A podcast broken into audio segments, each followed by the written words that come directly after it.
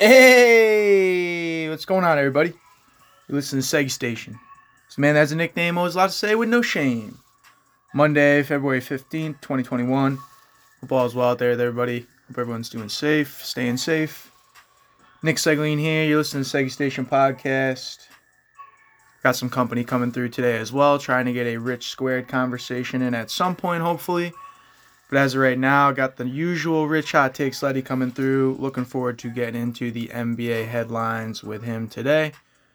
Bunch of other things going on in the world of sports. Great time to be a sports fan if you're a fan of NASCAR, if you're a fan of tan- tennis, with what went on yesterday with the Daytona 500 and Bubba Wallace becoming the first black driver to lead a lap in the Daytona 500. All the history that went around with him going on in NASCAR last year, and then obviously greats like Serena Williams and Novak Djokovic in the Australian Open, but there's been an incredible story from Jessica Pegula, who is the daughter of Bills and Sabres owner. She has made it to the quarterfinals as well, so a great time to watch tennis, NASCAR, all sports are popping. Great time to be covering the sports world. Looking forward to getting in some of the sports conversations today with Rich and hopefully another friend named Rich, which seems to be a hot name on my podcast. Apparently, I know a lot of dicks. Yeah, I got jokes. Come on back, I'll give you some more. It should be fire if I can link up with him, former CCU alumni, uh, friends dating one of my friends. So it should be fire if I can get him on the podcast for sure. Definitely looking forward to getting the into these NBA conversations with Rich. Right now, we're about to do that. Right now, it's time for Straight Talk. Brought to you by Segi Straight Talk. Microphone is always direct. Time to reflect. Rich should be here any moment. As always, appreciate all love and support for the podcast. You can follow along on my Instagram or Twitter page at Segi Station. We also got a live version of the podcast up on my Twitch stream. It's underscore Segi underscore G. Appreciate if you followed along there as well. And also got the podcast out on Spotify, Anchor, Google Podcasts, Breaker, Pocket Cast, Radio Public, a few other platforms. Hopefully, you get your podcast there. Mainly, Spotify was a main goal for me, so hopefully, you can go and check out my podcast on that platform. Appreciate all love and support as always. Looking forward to getting back into the sports conversation today. A lot to get into, a lot to cover. You got Johnny Manziel back in the football scheme of things here, playing in the control fan controlled football league, which I thought was wild. Mentioned NASCAR and what Bubba Wallace did yesterday, even though an unnamed uh, driver that not a lot of people knew, and Michael McDowell wins the Daytona 500. Denny Hamlin was going for a three-peat, wasn't able to get that done. Bubba Wallace did make some history, also being the black owner of MJ of that race company, made a lot of history in Black History Month always, and what we are celebrating currently should be a constant thing, but it'd be great to see Bubba Wallace win a race, and I do think he will do so. And once he does, I do think that'll be transcendent for not only NASCAR and what he did in 2020, but going forward, what we what we saw out of Tiger Woods, particularly in golf. I mean, there was other black golfers in uh, the sport, particularly Calvin Peete, who led a Masters at one point, but never actually won a Masters. If uh, Bubba Wallace wins one of these high octane NASCAR events. It'll be great for the sport and what he's standing for, and hopefully great for a lot of change going forward. A lot of great tennis, too, if you're a tennis fan. A lot of incredible sports going on with Serena Williams, one of the greatest. I saw that there was a poll for the greatest of all time and who you had and all across particular sports among states, and luckily Connecticut did not have Brady as its GOAT. It had Serena Williams, which I found very satisfying and gratifying to me. But Serena Williams is playing great right now. There was an incredible story, which I mentioned in the read open here about Jessica Pegula, who's the daughter of Bills owner and Sabres owner, who obviously had been doing some good stuff here. Come trying to get an NHL update from Rich, my other friend Rich here at some point, but uh, obviously the Bills had some success this last season, so that's an incredible story to see. With also guys like Nadal returning to the quarterfinals and Novak Djokovic fighting through injury of some sort and making it to the quarterfinals as well. So a lot of good tennis for all those tennis fans, and really the sports world has been popping, particularly now with Super Bowl in the rearview window. A lot of NFL offseason stories to get into, and a lot of NBA stories to really dive into and uh, pick up on here with the break coming up here in just a few weeks. All Star game potentially in between March 7th and then March 25th being the trade deadline in the NBA. A lot of stuff and stories to get into across the league with Rich, which he should be here any minute to do so.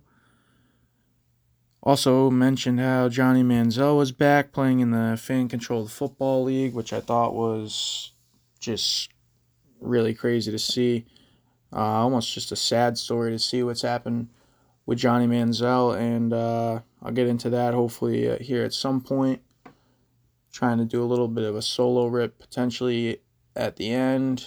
Trying to hopefully link up with my other dude, uh, Rich, that I know, CCU alum, like I mentioned, and also big hockey guy. So hopefully, can get an NHL update as I had a few interesting topics to get into with him, so I am still hoping to do that. Also got to link up with my guy Carl, really long time friend, Captain Carl. Uh, he called me yesterday and a nice conversation with him, which I hadn't heard from him in a while, so that was nice to do. Tried to uh, give him a little nudge to get back on the pod here, and with the uh, NCAA March Madness bracket hopefully coming out, Selection Sunday, a little under a month away. Hopefully, I told him, hey, he's a big college basketball guy, still love that. So hopefully, I can uh, convince him to come on. We'll talk a little bracket. Hopefully, he can give you the plugs to uh, make the right picks, potentially win your bracket this upcoming year, because I do think it's going to be extremely difficult to do so with how some of the stuff is shaken out in college basketball. A lot of good college basketball this weekend. Been trying to do a little bit more of my solo plugs, trying to still work on some of the kinks in that regard. But catch me on my Twitch stream. It's underscore Segi underscore G always trying to get some of those conversations going and hopefully looking forward to having people kind of jump in that, follow that a little more. You can chat the box a little bit, so should be good. Hopefully that'll be happening, but Rich is actually here now, so that's pretty fire. Yo, what's good, Rich? Yo, what's going on? How are you? Pretty good, brother. How you doing? Chilling, man. Doing all right. First day back to working a little bit. It Was off Friday. Had like kind of a short week last week, so you know, back to work. But caught some NBA the last few days. Blazers been on a hot streak. Sure, we'll talk about that a little bit. But yeah, bro. Good. How about you? Yeah, dude, I'm doing fine. Good to see that you're doing well, and then back on the work grind. Definitely got a good uh, list of topics here to get through in the NBA, so I'll just start it off for sure. Uh, I did want to touch on the Lakers first because you were right on the money with this, and I swear to God, I'm gonna start calling you Rich Wojnarowski because you were telling me fucking Anthony Davis was like fucked and like not gonna do anything and was beat, and I'm like, yo, dude, I, I mean, come on, man, I think you're being a little hard, bro. He's gonna miss some serious time, and this is gonna definitely factor into the Lakers' chances to winning a obviously back-to-back rings because if you don't have Anthony Davis, in my opinion, you got no shot at winning the Larry O'B. You have uh, LeBron James in the West. So everything kind of shaken out with this whole story with Anthony Davis is definitely a big time story, and we'll see how much time he's going to miss. I think he's going to miss a significant amount of time. We kind of talked about it on last pod as well, like with LeBron James minutes going up and grinding him into the ground a little bit. How is that going to play into the factor with no Anthony Davis and them trying to keep them up there in the seeding, chasing the Jazz right now, who've been incredible, and him trying to stay in the MVP conversations? It'll be interesting to see if he's able to do that without Anthony Davis. I think that's going to be tough to do that and get a championship, depending on how long Anthony Davis could be lingering. We, we saw this with K- KD, man. He comes back. Maybe he sits out a month and comes back. Dude, Achilles tendons are one of the most mysterious injuries in sports. That thing can go at any time, and you're seeing a lot of the issues that he's having with it where it's kind of bothering him at any time. I think it's just going to be something here where if he can't get 100% healthy and trust that all the way through the playoff run, this could be devastating to Lakers fans and going forward, regardless of the NBA, uh, you know, checking in on LeBron and finding him and Kyle Kuzma for the anti-flopping uh, incidents, what I think is ridiculous that the NBA has going on. I do think this is a bigger story. With the Lakers still obviously, I think they're the two seed. Right on the money with that. Gonna have to start calling you uh, Rich Wojnarowski.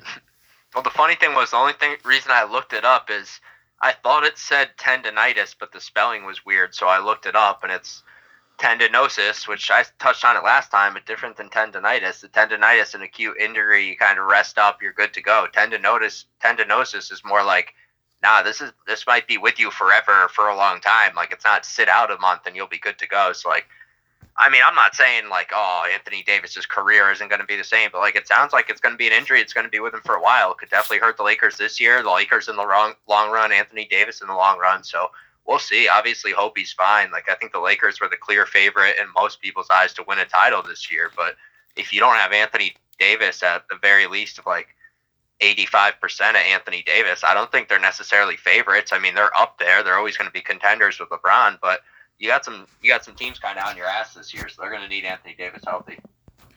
Yeah, I think it's going to be interesting to see how this shakes out for sure and just wanted to see if you had any comment quickly mm-hmm. before we switch out of the Lakers, just on what this means for them going forward, maybe in the standings, and potentially as well to them just long run if Anthony Davis isn't, you know, 100% Anthony Davis, which I do also think will be a factor. Yeah, I mean, I think the good thing is you're lucky this year. You got Montrezl Harrell and Dennis Schroeder in the off season, just guys you could give more usage to on the offensive end, and well, even if you're not necessarily resting LeBron and having him sit out games because you kind of want him out there, just having him able to like rest throughout the game, not play those same minutes, and like yeah, they aren't going to carry you to wins, but hopefully they can at least keep you afloat. The Lakers are, I think, ideally if you're the this is just to me, but ideally if you're the Lakers, you probably want to stay in like a top four seed, at least get first round home court advantage, and at least have like maybe a semi better matchup. But a lot of the teams in the West are going to be really good. Like maybe that like eight seed is great if you can get the one seed, but I don't think that's going to be possible without Anthony Davis. So I think the thing for them will just be like stay afloat, try and get a top four seed, even if it's a three or four seed. Give LeBron some rest, get Schroeder comfortable, like hand, you know, managing the team, running the whole offense, because you're going to need that stuff come playoff time. And if you lose a few games here and there because of it, so be it. But you really just need LeBron rested.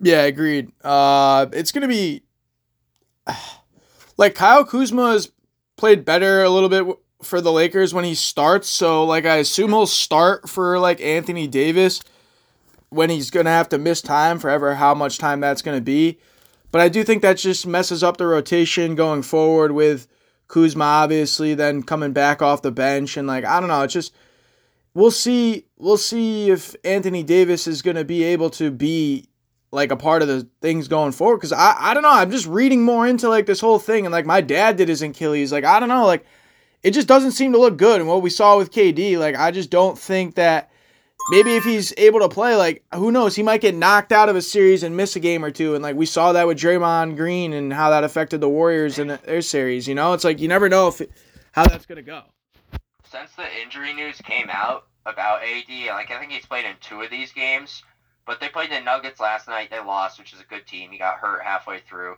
But the four games before that, Pistons, two against the Thunder, which are not good teams, and the Grizzlies, which is like they're fine, but not an elite team.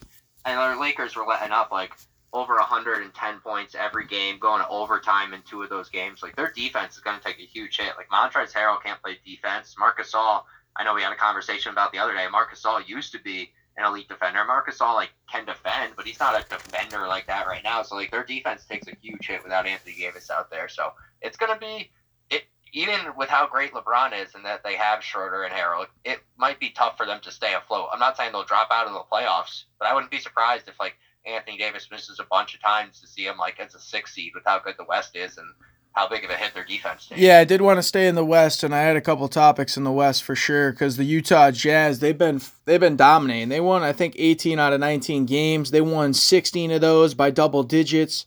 Uh, according to Live Sports, only the third team in NBA history to record 16 double digit wins over a 19 game span within the season, joining the 2008-9 Cavs and the 1970-71 Bucks, which by the way, those teams went on to have the best record in the NBA. I don't know if you saw Giannis's uh, you know post game conference after the Bucks got smacked by the Jazz. They've been smacking everybody, and he said, "Hey man, this is the best team out in the West." And I don't know if it's a hot take or not, and you were on it from the jump, but I'd have to sit here right now, and if you were to ask me who the best team in the West is, I would 100% be saying the Utah Jazz. And I know that kind of sounds crazy, but this is the best team in the NBA in the West, in my opinion, as well, because the West is better than the NBA. And even with the Sixers, what the, what they got going on, Embiid in and out of the lineup, and how for real are they? Like we've seen the Jazz with Quin Snyder, the continuity of this team. You've talked about it plenty of time. And I do think that tends to matter right now with Mike Conley missing time even too, and they're still out here winning mad games with some other guys a little bit banged up. Like the Jazz are for real, bro. I'm not gonna go out here and say they're the best team come playoff time as well, but I do think they'll be the one seed in the West, which is something I did not see come the start of this season. Um, you would have been way more closer to that than me, and so I just wanted to ask you real quick if with what you think with uh, Giannis's comments. Do you actually believe that they're the best team in the West? And just going forward, is that going to be obviously going forward? Hopefully, they're having the best record in the West. I mean, they're sitting at the one seed right now. They're two or three games clear, I believe. And uh, I don't see them slowing down. Donovan Mitchell's just been incredible. Even before the Shaq comments, he's been doing it since the Shaq comments. He's been elite this entire season, going back to the bubble as well. Like Gobert, obviously, we've talked about him plenty of times, and all these shooters around him. Their ball movement has just been literally unbelievable. And I think they're just defensively a great team, well, because because of what Quin Snyder has built there, uh, uh, there with a culture. So, just wanted to get your quick take on the Jazz. I actually just pulled up our top 10 team rankings before the season to see where I had them. I had them fifth overall behind the Lakers and the Clippers in the West. So, like, you know, Paul George has missed some games. Anthony Davis has been a little hurt. I'd still say the Lakers and Clippers are better teams. So that was that was pretty spot on. I'm just looking at kind of like where we are on and off here. It looks like you were the most off for sure on the 76ers. You didn't have them in your top 10. That was yeah. your most off. I was the most off on probably the Raptors. I had them pretty high, and they haven't been that competitive this year. You were pretty high on the Suns, and they did well. I didn't have the Suns in my top 10. So it was funny looking at that. But yeah, I think the Jazz are pretty legit. I always think it's a. I always think they're a I mean, obviously, I predict them high to start the season just kind of because of that continuity factor and having everyone there. Sort of why I've liked the Nuggets in past years, but the Nuggets this year had lost Jerami Grant, Jam- JaMychal Green, Mason Plumlee, a few guys, and we've seen that in them. Just losing some of their guys when you have a good system like that can really hurt you. So I think the interesting thing would be like if the playoffs started right now, and I guess I'll ask you this question: if the playoffs started right now, everyone healthy on both sides, like Paul George is healthy, would you take the Jazz or the Clippers or in a playoff series? Ooh, that's so tough. I think the Clippers are nice right now. I like Serge Ibaka for sure on their squad. Yeah. Uh, it's just it's tough to pick the Jazz in something like that against a team with like more proven all stars. But I think it's crazy that we have to think about it because going into this year, it's like even though I like the Jazz, I would have said like, nah, come playoff time, like Clippers would probably smack them. It's like just that. this whole yeah. thing. It's just this whole thing for me with the small market teams, bro, and that's why I love them because like everyone, no one wants to pick them, and it's most of the time, they don't usually win, but when they do potentially have the squad to compete with some of these bigger markets that everyone wants to pick, it is intriguing for the league. And I do think a Utah Jazz squad that we haven't talked about since Karl Malone era, basically John Stockton era, like damn, yo, this is definitely a really good team, and they're not on enough for people to realize and appreciate it because it's just highlights. We'll catch some of these highlights. They're fucking all over the top ten. The only big struggle with the Jazz is their best player, you, you could say it's Donovan Mitchell or Rudy Gobert, but I'd say their best player through a lot of the regular season is Rudy Gobert because he just anchors their entire defense. Like, yeah, he's okay, puts up some numbers on offense, but he anchors their entire defense, probably the best defender in the league, or at least the best big man defender in the league. The problem with the postseason is he's kind of like inept on offense, and when your best player on the court is so weak on one side, they, that just gets a uh, exploited kind of. We've seen it with not that he can't play in the playoffs, but teams going at Kyrie in the playoffs, LeBron going at Steph in the finals. Like it's kind of the same thing, uh, but the flip side there. So it, it's tough when one of your best players is has such a big weakness where you can't go to them on offense. They just kind of spread the floor out, get them out of the paint. So that'll be the tough part, and the reason why it's tough for me to pick the Jags in the postseason when teams are like kind of scheming against them. But they they certainly look like the best team in the league or the most cohesive team in the league this year. Yeah, so I'll just keep it one more topic in the West, and if you got anything else in there, we'll get back to it or talk about it for sure. Uh, I did want to touch on Damian Lillard and what the Blazers are doing, even without CJ McCollum out, Nurkic, uh, without Collins, who's out for a significant period of time here. And his Kanter's been balling, and your boy Melo has been winning games for them in the fourth quarter. Uh, but Dame Lillard again hits another shot to win them a game last night up against the Mavs, which by the way we're on like a five game win streak, winners of six to seven. They're in the nine seed, climbing back up.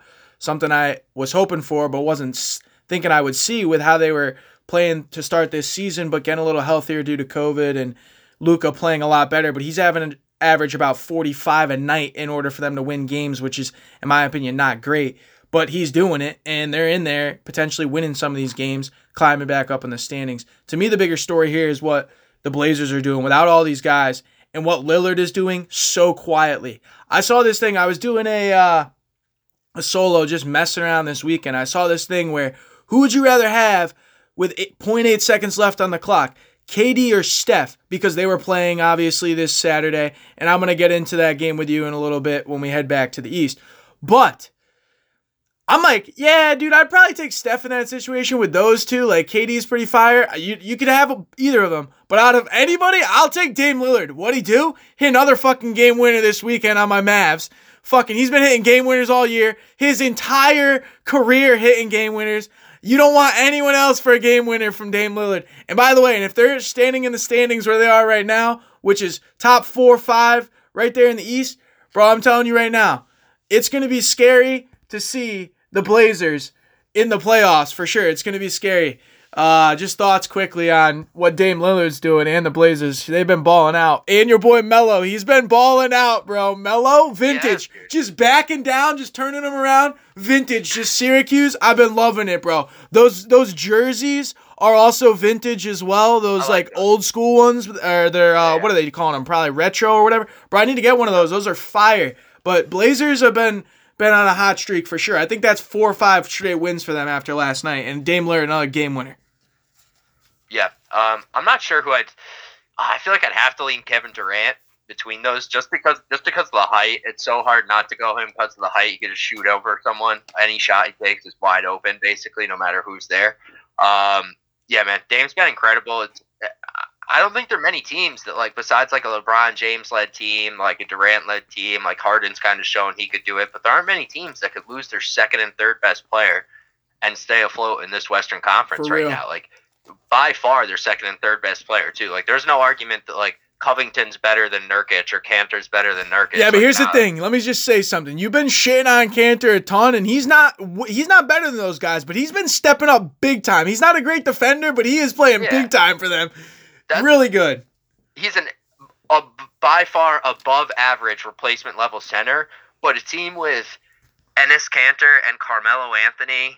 And, and for what it's worth, I mean, Dame's a decent defender, but Carmelo Anthony, Enes Kanter, and Dame out there playing 30 plus minutes a night, your defense is going to be hit pretty hard. So, I mean, luckily Covington's a decent defender, but it, it hurts not having Nurk there. He kind of anchors that defense for him. But I mean, they've just they've picked it up. Like Gary Trent has looked absolutely phenomenal. Melo's kind of been giving us some throwback performances. Like it, Enes Kanter, like he tries very hard on defense. He gets absolutely bullied sometimes, but like, hey, he's giving it his all out there. I, I love Enes Kanter as like a person, as a player out there, tough on defense. But uh, no, Blaz- Blazers have looked incredible. If you had told me not even if you had told me when I when uh, Nurk and CJ went down, and we found out it was going to be like a month plus for both. I thought the Blazers were going to be fucked. I was like, oh, they're not going to be able to get back in the Western Conference by the time those guys are back. There's so many good teams. Like, it's crazy how well they've been doing, how they've been keeping up. They're fourth in the Western Conference right now, which is or no, sorry, they're fifth. The Suns are in front of them. I predict, predicted them fourth, fully healthy. So for them to be fifth right now with those guys out is, yeah, that's pretty incredible. Yeah, and the Lakers, you know, they got their six game win streak snapped last night by the Nuggets. Where are they at in the standings? Lakers? Yeah. Or no, no, Nuggets. I'm Nuggets. Oh, the Nuggets are. I'm pulling it back up now. I want to say like eighth. Uh, Nuggets are seventh. The Spurs are actually sixth. Yeah, Spurs are snidey right now. I hate them, bro. They're fucking still there as always. Yep. Oh Warriors man, eighth. that's crazy, bro. Yeah, that Warriors Nets game though was wild. I didn't want to touch on the Nets, so we'll switch over to the East and we'll get into a uh, topic in the East. We'll start with the Nets for sure. So KD comes back, returns to the Warriors. Right, has a mm-hmm. they have a pretty dominant game. All three of them having a dominant game. KD's now going to miss a couple games with a calf strain.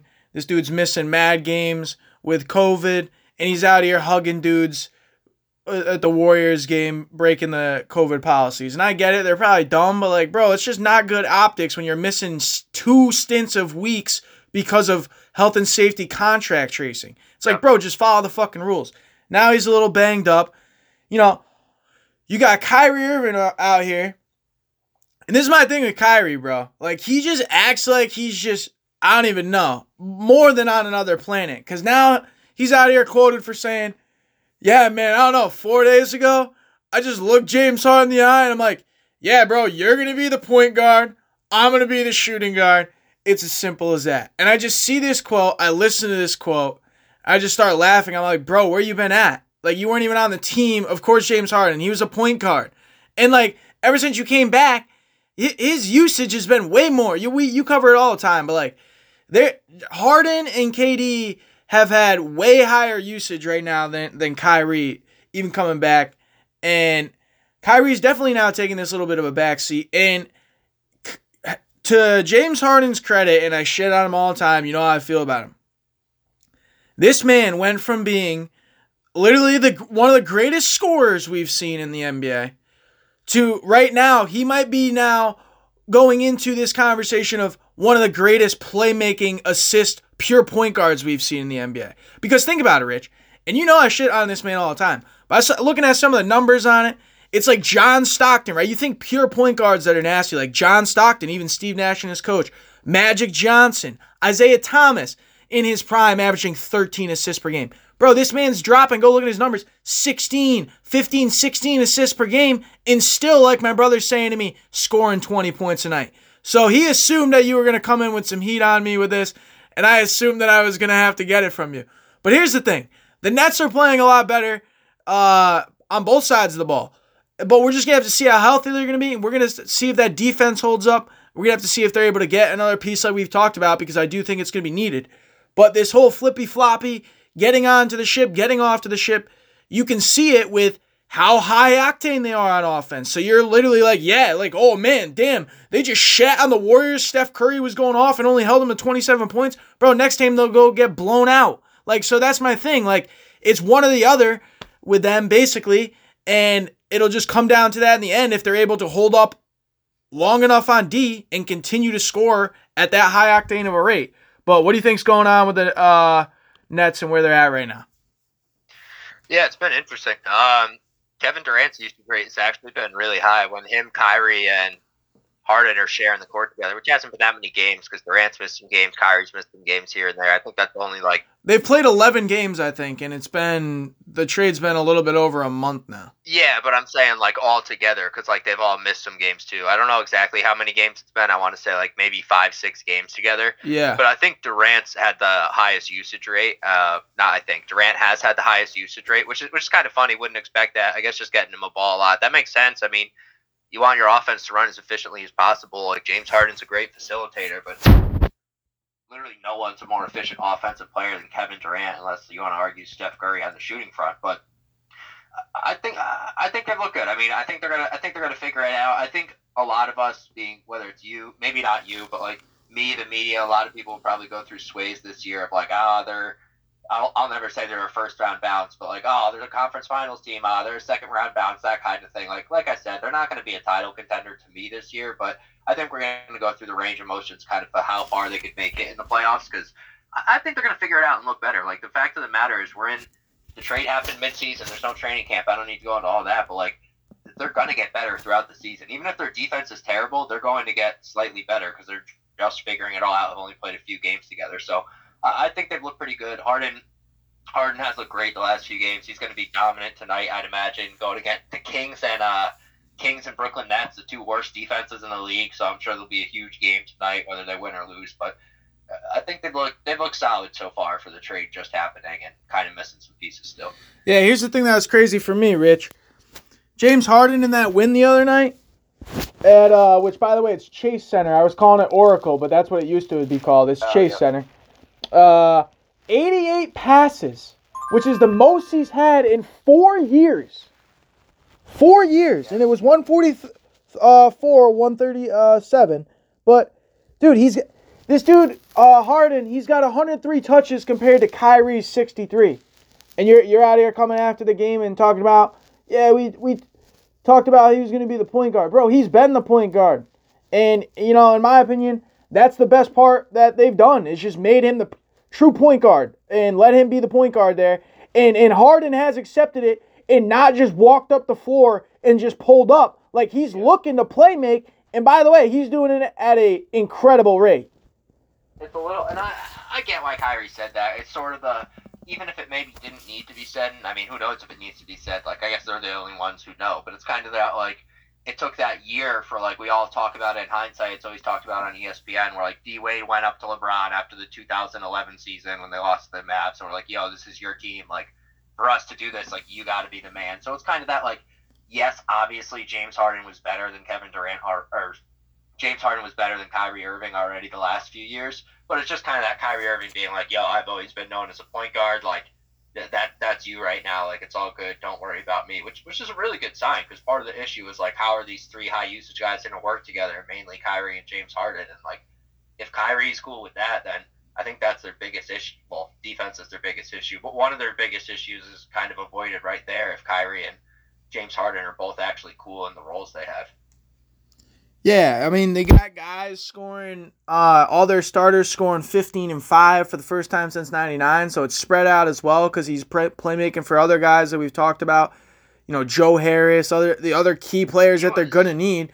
So He was on fire against the Warriors. I mean, granted it's a Warriors D, but he wasn't shooting that much. There were times where I was wondering why he wasn't pulling it more even though I know he's playmaking a lot, but every shot he was taking contested or not was in. He was absolutely on fire. So yeah, if he, I mean, James Harden could literally be. We we don't know. We haven't really seen it. He could be not like a Steph Curry. No one is, but one of the more efficient scorers out there. If he's not having to do it like 25 shots a game if he's doing it on 15 shots a game. Yeah, yeah, yeah. But let's get into this for a second, real quick, on your boy James Harden, because I talked about a, a, couple of his quotes. I, I know what's coming. And uh, here's the thing, man. Like, I saw that it was trending that James Harden was apologizing to Houston or whatever on ESPN. So I'm checking it out. Read so the Rachel Nichols interview, and I'm I'm reading into some of these quotes, bro. And and you know you've seen them. I posted them a couple times. Like, bro, he's saying in his apology by literally just shitting on the fact that he had nobody to score, and it's like, bro, you just never passed the ball. I just read the stat. It was your most passes in uh, four years. But bro, why did it have to be 88? You couldn't do 44 passes a game, bro. He's averaging about 10 passes a game. Go probably look at some of this these guys' numbers. And yeah, he doesn't have Kevin Durant and Kyrie Irving. But you had Chris Paul, you had Russell Westbrook, you had Dwight Howard, you had Eric Gordon, you had some guys that, in my opinion, are good enough NBA players to where you can get more people involved. Clint Capela at some point. I mean, you had plenty of guys. So to me, that's just pure Harden being ignorant to the entire situation, and you're trying to apologize in just, in my opinion, not a good way. Like that just makes no sense to me. Just quick thought on some of these quotes from Harden, Rachel Nichols interview.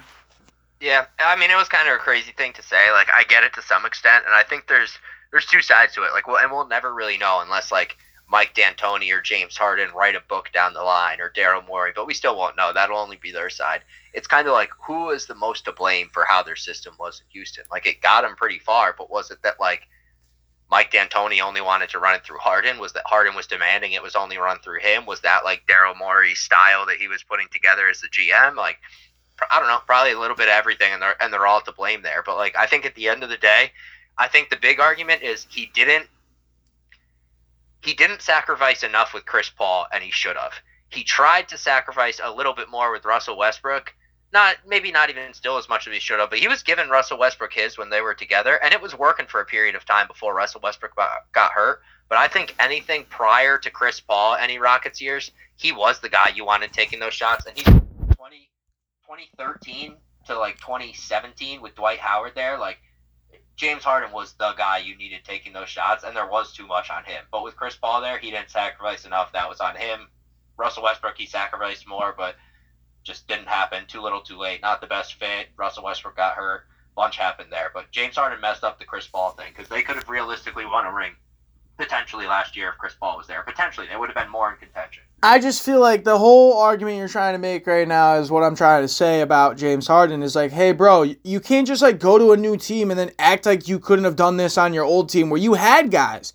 And like you had been talked about in plenty of these conversations of being able to contend in the West. And like, bro, this is my whole thing with James Harden. Like, he like they're gonna have to rely on him to play like some more defense, and then like you see him with the chemistry issues already on the Nets with defense. Like it's just like the whole knocks that have always come up on James Harden seem to come up, and like this is one of them in my opinion. Just not ever handling any of these situations the right way, where you're like, bro, like what are you, what are you even talking about here? Like you didn't you didn't have to go and shoot uh, literally 50 times a game to score 40 every night. Like to, be fair, we're doing a li- we're doing a little bit of recency bias though. Like he did, like for the, his better part of his time there, up until Chris Paul got there, they had Ariza, they had like Ryan Anderson, they surrounded him with shooters. Like I know those aren't huge names, but they had like a good system, good shooters around him by the time Chris Paul got there. But prior to that, it was it was a lot of just James Harden, and then like Eric Gordon is the second best option, but James Harden's like so far better than that. He's the guy taking those shots. So I, I think there's I think it's 50-50. I think he's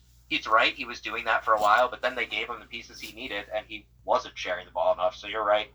I mean, right on that side. it is good to see what he's doing right now, and if he can keep that up and their defense can get up, then yeah, like it is going to be scary to see them in the playoffs for sure, and it'll be I, interesting I, to see what I they do. Only argue though, he could not have done this in Houston this year, and he knew that, and that's why they had to get out. Like new GM, new coach, whole new system, brand new guys, none of the same guys there, like a bunch of guys who are like have something to prove or like trying to get their career back on track and John Wall, DeMarcus Cousins while he's trying to That's fine, bro. That's fine. I can agree with that, but like you the way you handled your exit there is not great. And then pretty much coming out and then saying you're apologizing and and that's the statement you give on it is is not great in my opinion either. Uh so you can't come on my pod without uh, talking a little Knicks, and so I did have a couple things I needed to mention quickly, and then you can go off on it because that's your team. Sure. So, talk about how they won the Porzingis. Uh, New York, New York's bench has outscored its opponents by 74 points since acquiring Derrick Rose. Very good news, in my opinion, for the Knicks.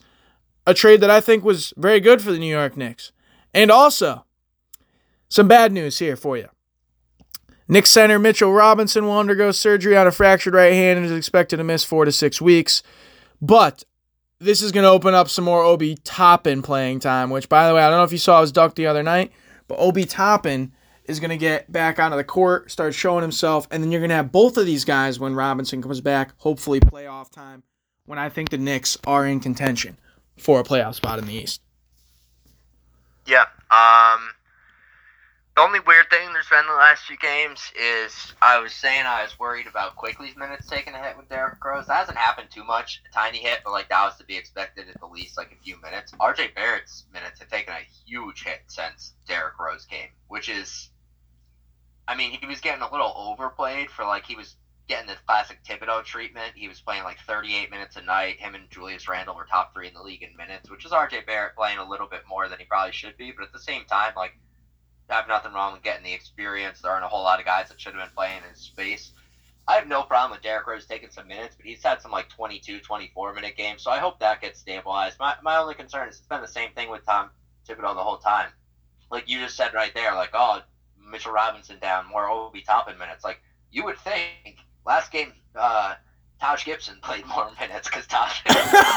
so it's like, so it's like, we'll see. Tom Thibodeau just kind of has this like quirks. Like he loves Derrick Rose, he loves Taj Gibson. Watch, we're gonna sign Luol Deng and Joakim Noah next week, and they'll all, we're just gonna have the whole Bulls starting lineup. So we'll see. From what uh, seven years ago, bro? yeah. like that ain't gonna do nothing. I'm kidding, but um, no, I mean Knicks have looked good. Derrick Rose trade probably will be good in the long run. Seems like he's been a good mentor and is like weak already there to the young guys. A lot of the guys like him, so I'm I'm fine with it. I hope to see RJ Barrett still playing like 30 plus minutes and not like the 24, 27 he's been getting the last few nights, but we'll see. Um, if I'm allowed to go off on the little Knick side tangent here, quick touch on the um, Porzingis trade. So I've seen a lot of talk about this lately. So quick refresh: the Porzingis trade initially was Dennis Smith Jr and two first round picks for Porzingis. I was not happy about it. I felt we could have gotten a lot more for Kristaps Porzingis. Two first round picks is great, but I thought we could have gotten better value back than a player than Dennis Smith Jr. Even though the Knicks have needed a point guard, I thought it would go way better than it did with Dennis Smith Jr. That part went terribly. But I think we're at the part where it's as crazy as it sounds, even with Dennis Smith Jr. being gone now, where we could actually say like the Knicks potentially won this trade. And like this story has yet to be told. Like we'll see. I mean, if the Mavs win a ring with Porzingis, then like absolutely not. It did the Knicks did not win this trade. But as of right now, main reason the Knicks made that trade was for cap space. They didn't want to max out Kristaps Porzingis. They didn't want to do it with the injury history. Kristaps Porzingis had problems with them. With that cap space, they signed Julius Randle and they signed Marcus Morris, who they then flipped for a first round pick. So right now, from not signing Porzingis, they got three first round picks, Dennis Smith Jr. and Julius Randle. Then the Knicks own the Mavs pick this year, which is currently a lottery pick for how bad the Mavs have been this year. I don't know if that'll continue, but regardless, the Knicks own their pick this year, and it's looking like that could potentially be a top 15 pick. So that's pretty sick. The Knicks probably end up with two because the Knicks, uh, with the Knicks record factored in two and having their own picks, and the Knicks probably end up with two picks this year in like the eight to 17 range from this Porzingis trade. Bro, the cap, the cap space to get Julius Randle.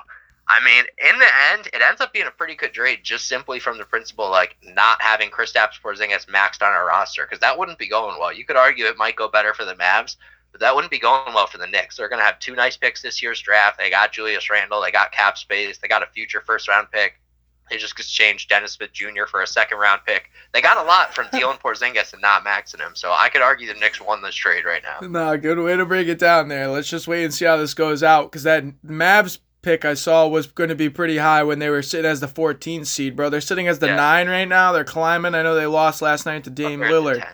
They could be at the ten after that loss last night, but they're at the nine yeah. last. They were in nine last night. Yeah, they're at the they're at the ten right now. Tied tied. Uh, them and the Kings are tied for the ten, so could easily be down to eleven soon. Don't get me wrong. I expect that to be a. I expect them to be in the top fifteen teams or so this year, but regardless, it'll be tough for them to climb into the top ten picks. So, hey, I, that's a pick that looks like it might have been like a twenty fifth first round pick that now might end up being like a 16th first round pick or something like that, which is a pretty nice bump right there. Yeah, we'll see. All right, real quick, I got to get into this because going on the Wizards, right? Oh, what's wrong with the Wizards? Like a team that I thought was going to be good, and uh, you know they're clearly not as good. And particularly with that uh, airball Russell Westbrook shot, that reaction that had me giggling for sure. Anyway, yep. Uh, we'll skip the Wizards topic for today, and I want to bring up the Celtics because yo, what is going on with the Celtics, bro? losing 7 of 9, 13 and 13. I don't know where they're sitting in the standings off the top, but uh they are 5th right now. 5th right 13 now. and 13 has you 5th. That in the West I would have you like 12th. In the West, that would have you t- uh, 10th with the Mavs. It's just ridiculous. I was just covering yeah. this the other day. So yep. here's the thing Tampa, I don't know if you saw this, but Tampa's going to be there all year now in terms of the Tampa Raptors. They're staying there all yep. season. We'll see because they were climbing back up into the standings. I believe they're in this playoff slot right now as well. Celtics sliding, and Andre Drummond is a, reportedly uh, breaking news today, not getting played again until he gets traded. I guess they don't want him to get hurt, and they're looking like have, he might uh, go to the Raptors or the Celtics. Yep. I think it's going to be those are the two hot spots in my opinion, or what I've been hearing a little bit. It'd be interesting to see. Sounding like the Raptors more and more the last day or two. The yeah, so like that'd be one. big for them for sure. But we'll see how that shakes out with so late in the season. Them also staying in Tampa the whole time. I do think that plays a huge role on how their season plays out. But to me, the Celtics are wildly underperforming. And you got to look at Brad Stevens here. I know you got nine players under uh, the age of 25, but this, in my opinion, falls a little bit on Brad Stevens and with just some of these guys that he's had for a little bit, and he's going to be on the hot seat here if they can't figure this out, in my opinion. I know it kind of sounds crazy, but I was hearing a little bit of it from Jay Williams today, and I couldn't agree more.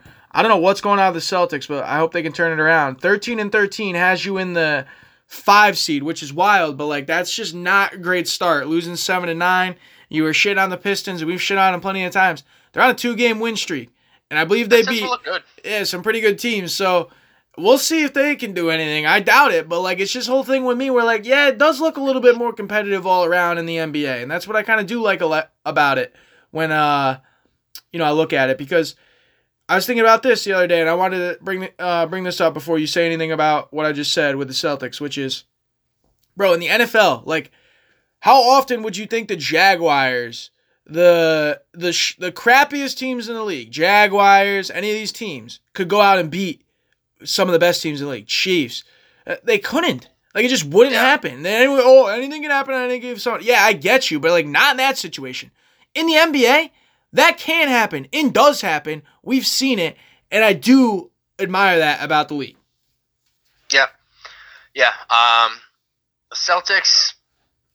So the the big thing with them, whether you look at like Reddit, Twitter, like YouTube, ESPN stuff, like no matter where you go, it seems like the thing is always that they need a big man. And there's also been a lot of stuff about how they need a better defensive point guard than Kemba Walker. He's just kind of a liability out there in the postseason. I don't think either of those things are wrong, I don't think either of them's really the main thing. I think to me it's just the bench depth for them. I mean, right now they're hurting without Marcus Smart. Losing Marcus Smart and having Kemba Walker and Payton Pritchard out there, like soaking up all those minutes, is just an enormous defensive loss. Like Payton Pritchard has been great. He looks like he's going to be a good player in the league. Kemba Walker has had some tough games, but coming back from a serious injury, so so we'll we'll see how he looks. Give him the benefit of the doubt for now. But the, Marcus Smart will be back. Not having him out there is a huge blow for the Celtics on defense because I mean, the best player on 90% of teams is like someone in their backcourt. And Marcus Smart's always guarding that person, and oftentimes the wing too. And now you don't have that guy out there. So that that's really tough for the Celtics right now. For me, I think they need to trade for some depth. Like after you get past Smart, Jaylen Brown, Kemba, and Tatum, I mean, like Tristan Thompson, Tice, Grant Williams, like they they don't have got like their bench is has no depth at all. So like I just throwing some names out there. I talked about it in like I think our chat the other day, but like Terrence Ross, someone the Magic might be looking to move on from, someone that could come off the bench, like score a bunch. I wouldn't say Lou Williams because you still have that same defensive liability problem, but you got to find some guys around the league that you could get to that are like established NBA players to come off your bench. And there's always going to be some around the trade deadline. They're, they're going to be guys, guys on expiring contracts or guys maybe a little overpaid they could use their trade exception on. But I think they got to bring in two guys to come in off their bench. I don't think their big guys are bad, and Robert Williams, Tyson, Tristan Thompson. But I think you need like another wing, another guard who could come off your bench and be like solid NBA players. So uh, I don't know who that is. I like Terrence Ross for them, but they, they need to make some moves to get a few more good bench players on their team. But I think they'll be better with uh, Marcus Smart back.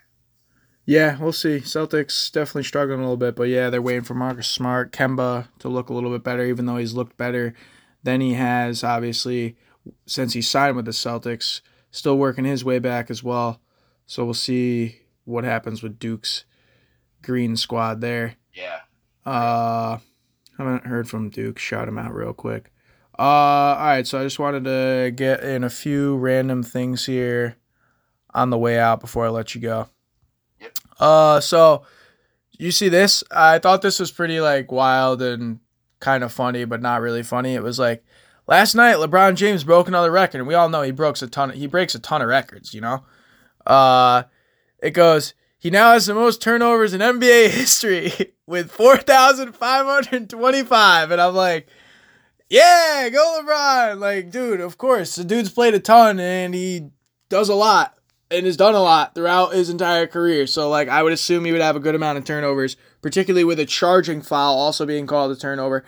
I know he doesn't get like tons of those, but those would count as well, right? Like, that would count as a turnover. So, uh, him driving to the basket. So, like, yo, it's it's just classic. Like, that's the ammunition that people have on LeBron James, like stats like that. And it's like, bro, like, really? Like, come on. It's one of those things. Like I'll look it up right now. I wish Chi was here for this, but I guarantee you, whoever leads the league in MLB all time in strikeouts is like an incredible player because in order to lead the league in strikeouts, you have to get an absurd amount of bats. For sure.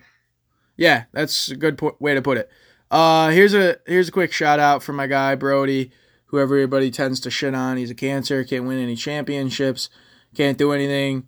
He's washed, all this shit. Uh, two years ago There you today. go. Hold on. Reggie Jackson has the most struck out the most times ever. So there you go. There you go. Pretty good to turn it over, strike out the most times. Yeah, good point. Uh, so two years ago today, b- ruining my punchline. Russ set a record for 11 straight games where they triple double.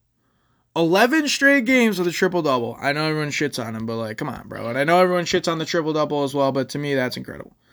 Uh, do you want to get your thoughts on this quick? And then I got a few funny things on the way out, but obviously this topic isn't so funny. And I brought this up with you, and I didn't give you a even though we talked about in the group chat, and I always try and give everybody an opportunity to do so here. So I just want to get your thoughts quick on what is going down with the whole national anthem in sports, um, the whole situation with Mark Cuban and the Mavs, which I found obviously is going to get the reaction like I told Chu that it's going to get on social media just in regards to everything that we see with the reactions on social media. But I do think that my whole point, and I think he kind of understood me a little bit better when he was over here re- regarding what my take on it than in the group chat, is just, bro, I don't really care what they play. All right, if you want to change the song because it needs to be changed, that's fine. But I do think something needs to be played. And I do think that when something is being played, athletes, whoever, should be allowed to do whatever during that thing. Because I saw just a few times after I had this take that a, I think it was a college or a high school, that during the national anthem, they decided to all in unity take a knee. You know what happened to them? They all got suspended. They're not allowed to play. I swear to God. I swear to God. That's an actual story. Look it up. And it's similar to what's happening in the NBA, man. And I do think it's kind of crazy. You're not going to get suspended, but you're going to get fined if you kneel for the national anthem. And I just Yeah. don't understand with what we've seen in the NFL and how the NBA has been behind these players this entire time. When we saw what going happen back to the boycott, back into the bubble. Bro, why wouldn't they be allowed to protest in that style if they want to? And why are we going to get rid of the national anthem in my opinion so people can't do that? To me that's crazy. And that's my only that's my only point on it. So it's tough because I I've been to a bunch of NBA games, a bunch of like UConn college games, everything. Like I agree, the national anthem is a nice like moment. It's like before, it's like the calm before the storm type thing. Like you, everyone's quiet. National, someone comes out, sings it. Everyone's kind of like the peaceful moment. Everyone claps after. Then it's like tip off. Let's go. Like it's it's a nice moment. I can't I can't disagree with that. My my take is more like to me personally. A year ago, I would have been like, if anyone said, I guess there's longer than that. Like pre Colin Kaepernick stuff, if anyone was like, "Oh fuck the national anthem," I'd be like, "It's a weird take to have." Like, all right, why? But like, you, we don't know this stuff. Then we start learning a little bit more, and it's like, okay, like some of the lyrics in the national anthem that aren't part of it are like just overtly racist, and we're like written by eh, not part of the song. I get it.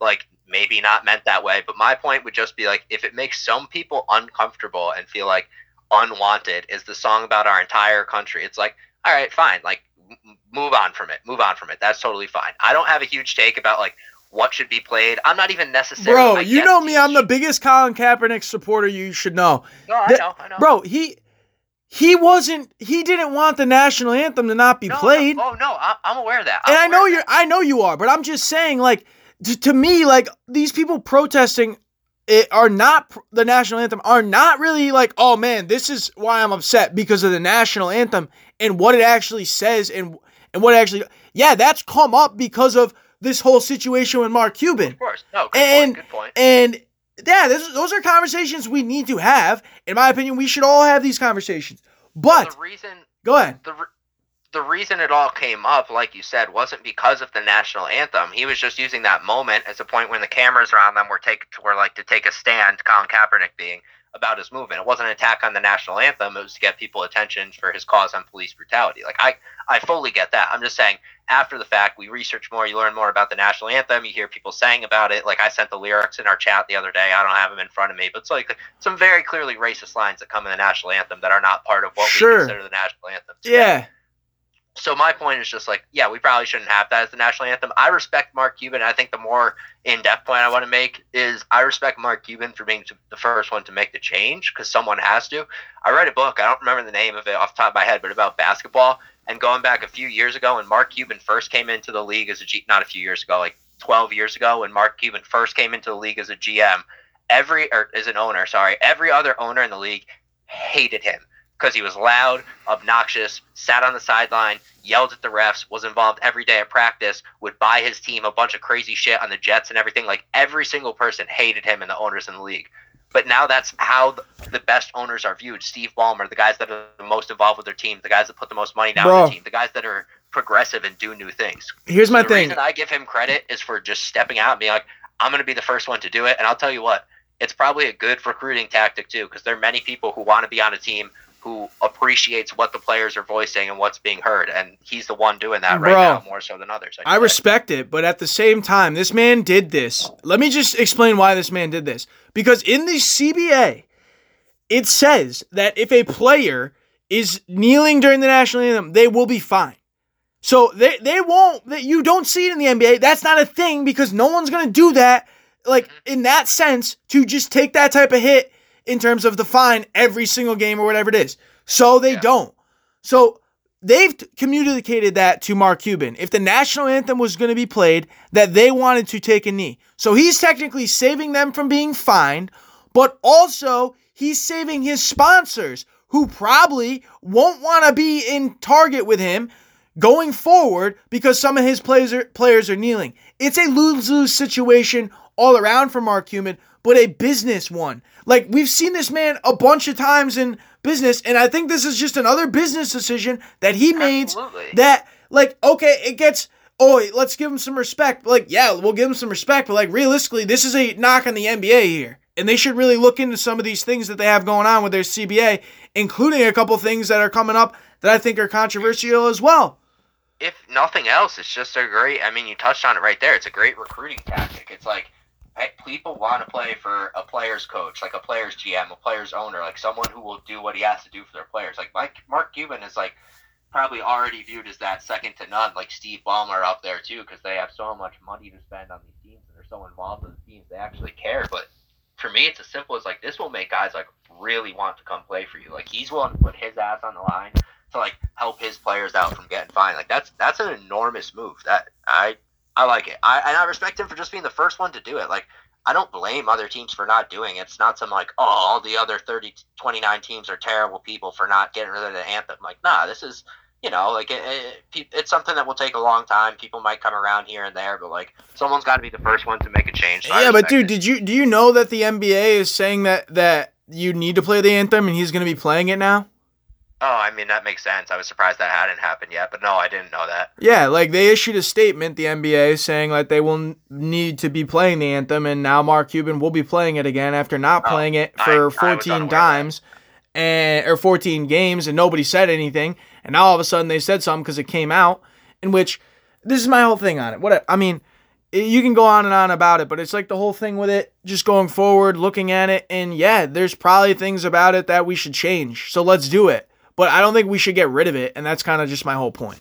Uh, that's just basically the way I feel about it, and it, It's so hard, honestly. It's so I know hard it means that. Yeah, I know it means different things to so many different people. Because like, you look up the old lyrics of the song, and it's like, well, that's really shitty. I can't blame anyone for saying that should not be the national anthem for our entire country. Can't blame them one bit. Do Yeah. I like the song? Do I like the moment in sports? Absolutely. Can I blame other teams for not switching on it right away? Nope. So it's kind of like this. It's kind of like this tough topic that like.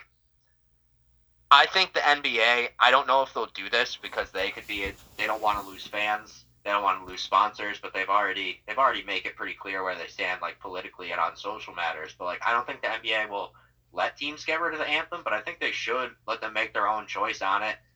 The hard part then. Well, they did, oh and now they're just. That's my whole thing. The NBA literally, it was cool. Like he wasn't playing it, and he consulted with Adam Silver apparently, and they weren't playing it. Nobody said anything, and now all of a sudden they had to come out with a statement because of the backlash, I'm and sure basically say you have to play it at games now.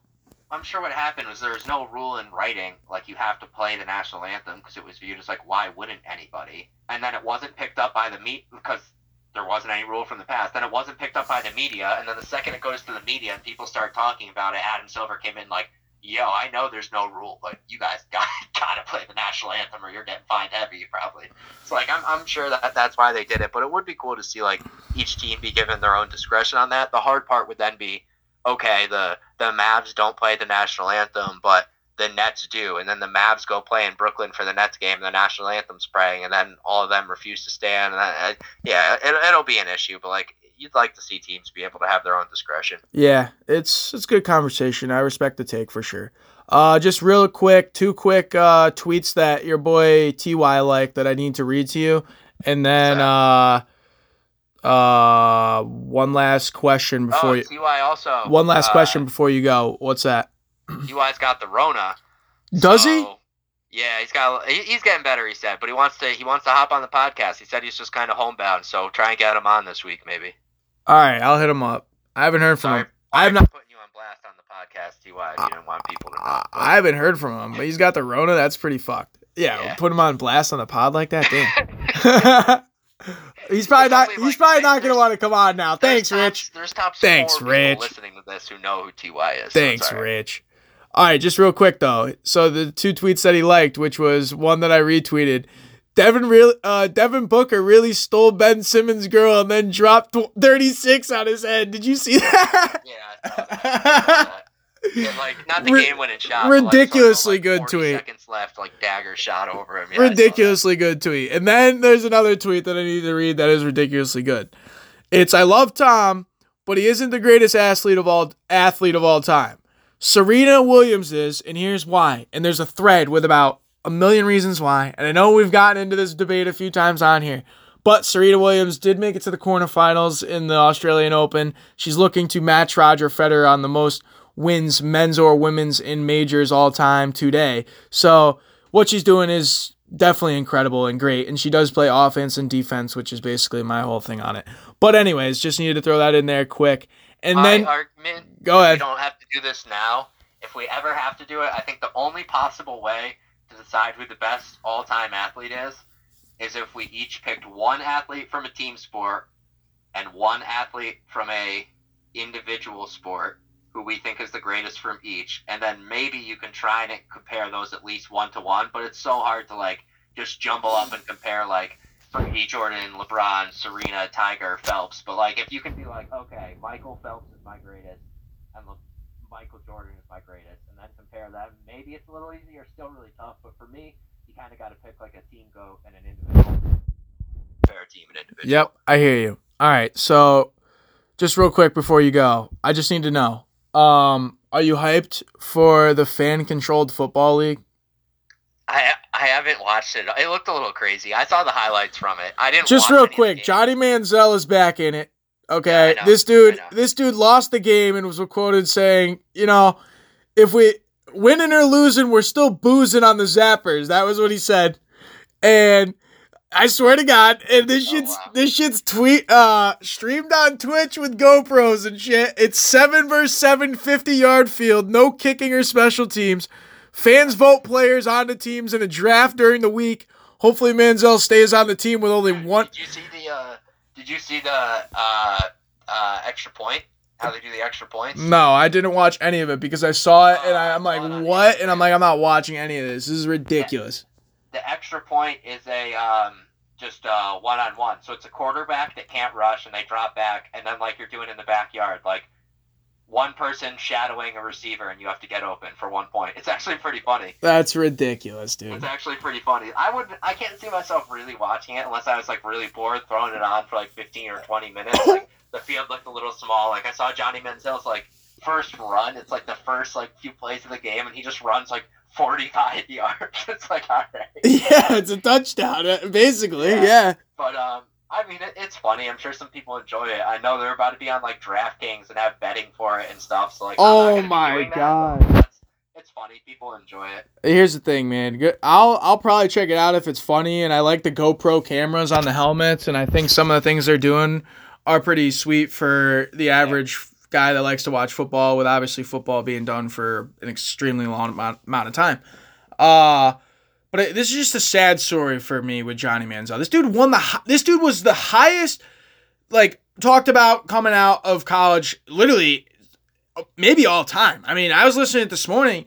You don't you forget that this dude won a Heisman in 2012, was a redshirt freshman, and was just unreal. Like taking the, the the football war by a storm, and he fell out of the league so quick it wasn't even funny. And because of, in my opinion, really tragedy like circumstances where he just can't get his priorities straight. He's more into partying and boozing than he is playing NFL football, which I just can't figure that out. I just I've just yet to be able to figure that out. It's just uh, kind of unfortunate. It's what the media hype could do to someone. Not to say it's the media's fault he didn't succeed. Like obviously made majority his fault.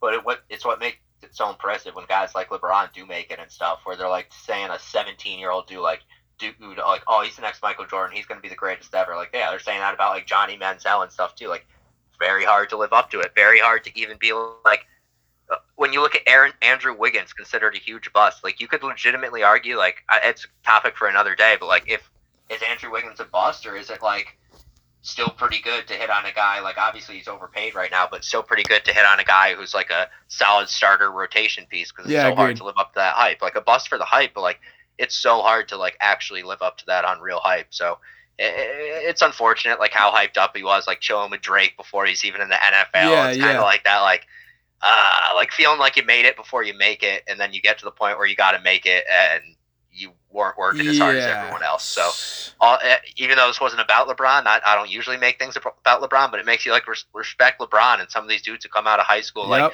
Luka, a dude who comes from overseas, and it's like, nah, they get here, and it's not like, oh, I'm here, look at me. It's like, nah, I'm trying to be the best ever. So, yeah, I agree. Yeah, tough for tough for Johnny Manziel, but makes you respect the people, Brady, LeBron, other guys who just keep working their ass off. Couldn't agree more, man. That was a fire take. Good one to get out of here on. All right, I'll uh, catch up with you soon. Good uh, chatting with you. Peace, man. Talk to you later. Thanks for having me on. Peace, bro. Richie, hot takes. Would do my break here usually, but hoping to come back maybe later on with another Rich part two, potentially. Little NHL conversation. Wanted to get into a little bit of the quarterback carousel and what's going on potentially with the Washington football team. I believe my man Rich is a fan of them. Uh, would be cool to catch up on some of that sports conversation, hear if he has anything to say about any of the stuff we've been talking about here in the pod. Uh, so I'll potentially do that. Otherwise, I'll most likely be back Wednesday with a bit of a golf conversation expected with my dude Raj, who lives out in Monterey right next to their Pebble Beach, who just had Daniel Berger win his fourth career PGA Tour victory, two in the past eight months since golf returned. And I'll be looking forward to catching up with him in that conversation as well. A lot of good, good golf expected upcoming weeks on the PGA Tour and that tournament as well was really interesting and got some headlines to talk about there. Obviously, an iconic golf course, and looking forward to chopping it up in sports with my guy Raj, East West Coast Exchange. Hoping to get a Rich Square conversation in at some point today. Probably keep everything up and going just in case for at least a little bit. Like tally out for a little while. It's been uh it's been good though for sure. Trying to get things going a certain type of way, trying to grow the conversation a little bit more. Linked up on a phone call with my guy Carl, one of my all-time buddies from high school. Hopefully he'll get on the pod here over the next few weeks. Hopefully get a couple more conversations here going forward. Get my Twitch setup working right. If not, I'm going to hopefully try something different for my solos once I make it back to work, which probably be like a month from now. So keep my fingers crossed on that. Keep my fingers crossed on linking up with Rich and a couple other my on the list friends. Friends of friends, strangers, welcome them all here on the Seggy station. Trying to get more of a conversation going hoping to do that here shortly. All I had for the airwaves right now, at least. As always, appreciate all love and support. And as always, I still have no shame what I had to say. Just a man with a nickname. Till maybe later, everybody. So used to my normal read, trying to mix it up a little bit. Hopefully, catch you later here on the Seggy Station.